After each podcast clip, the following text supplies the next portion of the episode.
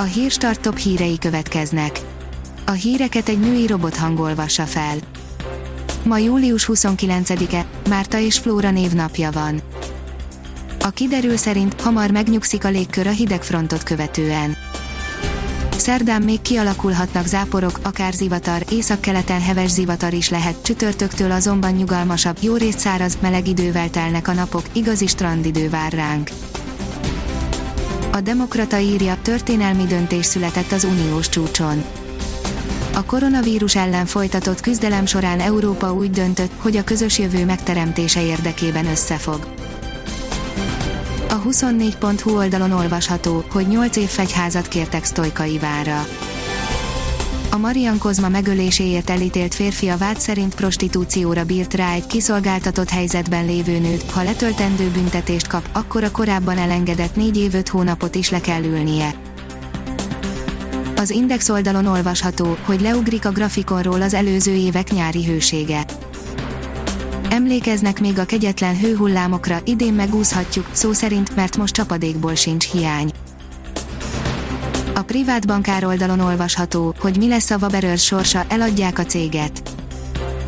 A napokban felröppent plegykák szerint a Waberers tulajdonosa túladna a logisztikai vállalaton, a társaság közleményben reagált ezekre az értesülésekre. Az M4 írja, pár nap alatt köddé vált az Index olvasók közel 30%-a. Pénteken mondott fel csak nem a teljes szerkesztőség, 300 ezer ember pedig úgy döntött, így már nem kíváncsi a híroldalra. Az NLC oldalon olvasható, hogy Várkonyi Andreát nem ismernéd fel Barnán.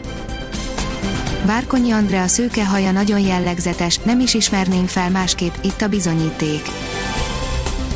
A Hír TV oldalon olvasható, hogy felszámolt a francia rendőrség egy illegális tábort Párizsban. Obervillében mintegy 1250 kelet-afrikai, afganisztáni illegális bevándorlót szállítottak el szükségszállásokra autóbuszokkal. Az Eurosport írja, Messi képét vetítették a Milánói dómra. Lionel Messi képét vetítették rá a Milánói dómra, miután felröppent a hír, miszerint az argentin futballsztár elhagyhatja a Barcelonát az internacionálé kedvéért. A gazdaságportál szerint sok lakáshitel havi törlesztője csökkenhet augusztustól.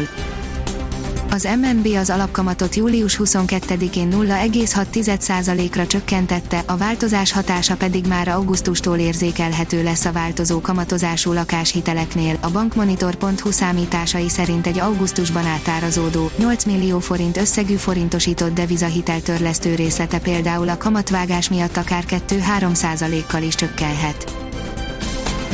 Az UEFA reméli, hogy megrendezhető lesz a Manchester City Real Madrid meccs, írja az Eurosport. Ha még több hírt szeretne hallani, kérjük, hogy látogassa meg a podcast.hírstart.hu oldalunkat, vagy keressen minket a Spotify csatornánkon. Az elhangzott hírek teljes terjedelemben elérhetőek weboldalunkon is. A hangfelolvasás nem jöhetett volna létre a Google Cloud és a Centrál Média csoport hírstart fejlesztései nélkül. A Hírstart kísérleti adását hallotta, a technológiánkat folyamatosan fejlesztjük. Ha tetszett a hírblokkunk, kérjük, hogy ossza meg ismerőseivel, vagy értékelje közösségi csatornáinkon. Visszajelzése fontos számunkra. Köszönjük, hogy minket hallgatott!